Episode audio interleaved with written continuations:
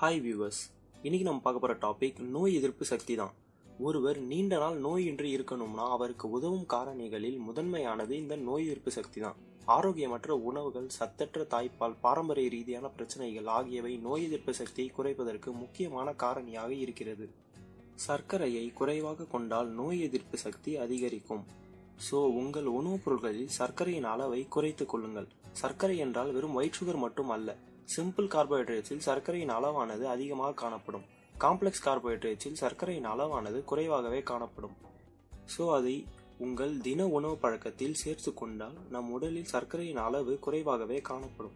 சர்க்கரையின் அளவு அதிகமாக இருந்தால் வெள்ளை இரத்த அணுக்களை இவை குறைத்துவிடும். எனவே எளிதில் நோய்கள் உங்களை தாக்கக்கூடும்.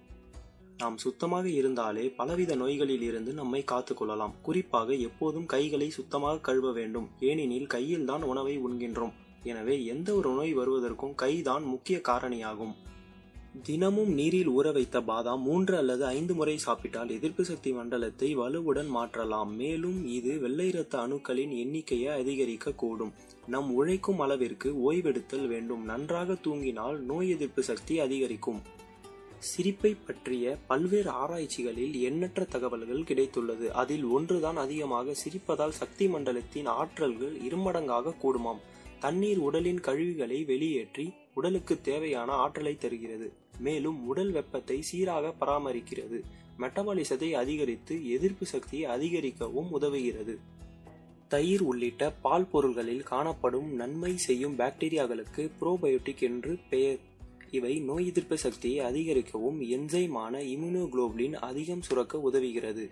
பீட்ரூட் கத்திரிக்காய் கேரட் பீன்ஸ் முட்டைகோஸ் குடைமிளகாய் போன்றவற்றை உணவில் சேர்த்துக் கொள்வதால் நோய் எதிர்ப்பு சக்தியை அதிகரிக்கலாம். வாரத்தில் இரண்டு நாளாவது கீரையை சேர்த்துக் கொள்வது நல்லது. இதில் அதிகளவில் இரும்பு சத்து உள்ளிட்ட அத்தியாவசிய சத்துக்கள் நிறைவாக உள்ளன. இவை நோய் எதிர்ப்பு சக்தியை அதிகரிக்க கூடும் தலைவலி முதல் புற்றுநோய் வரை பல நோய்கள் குணமாக்க வெள்ளை பூண்டு பயன்படுத்தப்படுகிறது. இது உடலுக்கு கெடுதல் செய்யும் பாக்கு பிரியர்களை எதிர்ப்பதால் தினமும் உணவில் பூண்டு சேர்த்துக் கொள்வது நல்லது. மஞ்சள் ஒரு இயற்கையான ஆன்டிபயோட்டிக் என்பதால் நோய் எதிர்ப்பு சக்தி அதிகரிக்க உதவும்.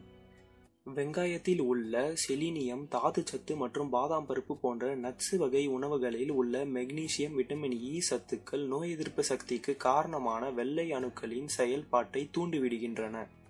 கிரீன் டீயில் உள்ள கேட்டச்சின்ஸ் போன்ற ஆன்டி ஆக்சிடென்ட்டுகள் உடலின் நோய் எதிர்ப்பு மண்டலத்துக்கு வலு சேர்க்கும்.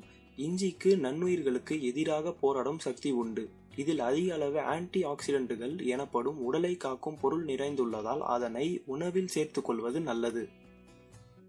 எலுமிச்சையில் அதிக அளவு விட்டமின் சி சத்து காணப்படுகிறது. இதில் காணப்படும் பிற சத்துகளுக்கு இணைந்து நோய் எதிர்ப்பு சக்தி ஊந்து தலை அளிக்கிறது இப்போது வேகமாக பரவி வரும் கொரோனாவில் இருந்து மீண்டு வர முக்கியமானதாக இருப்பது நோய் எதிர்ப்பு சக்தி என்பதால் அதனை முடிந்தவரை இந்த உணவுப் பொருள்களை உண்டு அதிகப்படுத்துங்கள். வருமுன் காப்பதே நலம்.